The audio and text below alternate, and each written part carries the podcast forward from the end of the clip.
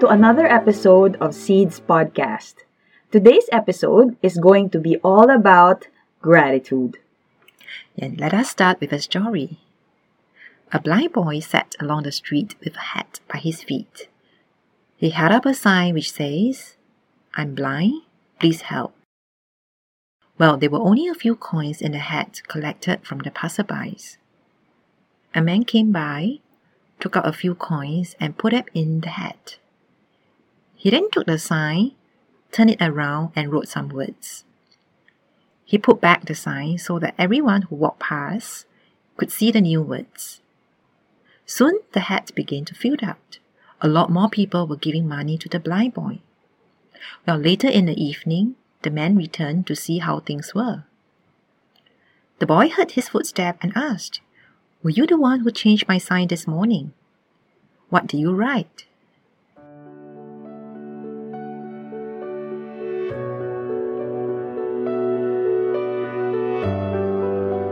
I wrote, Today is a beautiful day, but I cannot see it. Now, both signs spoke the truth.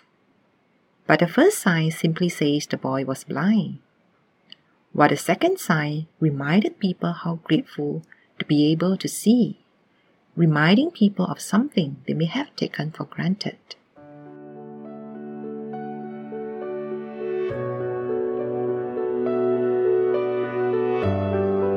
But over the past one year, I've come to realize that it is not happiness that makes us grateful but gratefulness that makes us happy. When we are challenged with difficulties, it seems that all we see are our problems. Well, when things go smoothly, we can still be caught up in the bliss, comfort, and start focusing on our next new goal. Well, when was a time where you did not achieve what you want and yet you feel this sense of gratitude, the sense of ease, free of anxiety, guilt, or anger, and yet enthusiastic to keep trying. I'm sure we have episodes like that before. So, how can we make it more consistent going forward?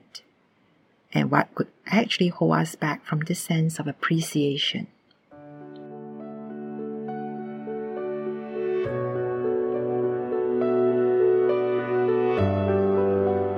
So, just like in anything, awareness helps us adapt and adjust accordingly. And let me use an illustration that perhaps most of us can relate to.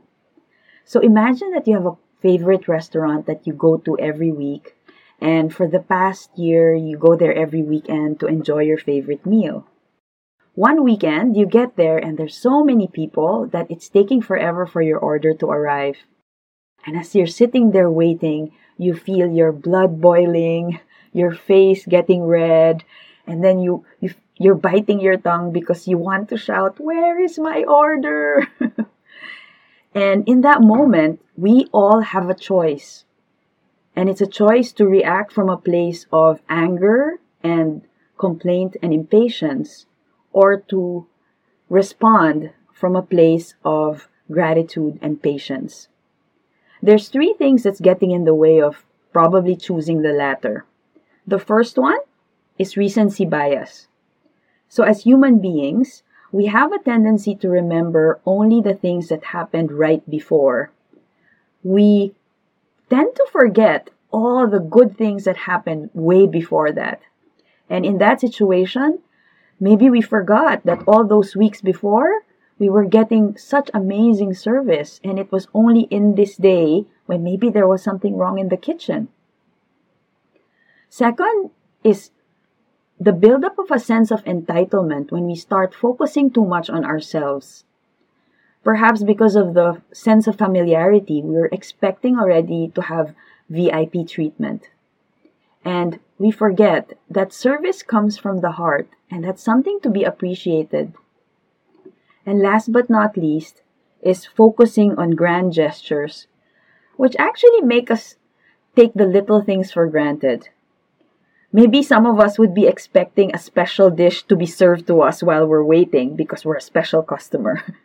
but we didn't notice the little things of Maybe the waiter pouring water into your empty cup, or coming to you every few minutes to apologize for the inconvenience and to reassure you that they're working on your order.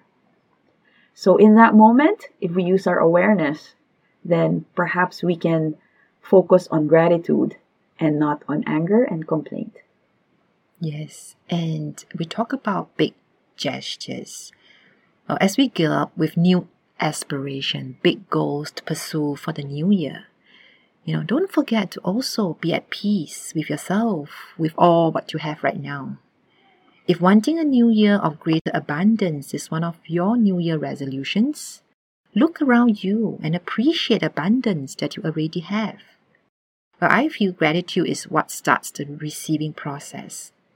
When we only pay attention on our new goals and aspirations, we may actually stop paying attention on the existing beautiful things and people around us now. Well, in fact, one of the leading researchers on gratitude, Robert Emmons, suggests that focusing on a gratitude on people for whom we are thankful for rather than circumstances or material items will actually enhance our experience. The gratitude is a habit.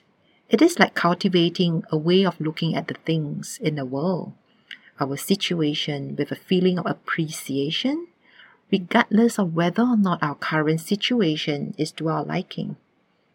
While the practice of gratitude can strengthen our resilience and our stamina to go through life, especially during tough times. So, maybe in terms of a coaching question, if we are going through tough times or challenging times, or maybe even conflict with another person, two questions we can ask ourselves what am I taking for granted in this person or in this situation? What beauty have I not seen? And then taking it a step further in terms of a practice, our invitation is for you to think of three things that you are grateful for before you sleep tonight. And if you really want to get it in your muscles, try practicing it for seven days and see what happens.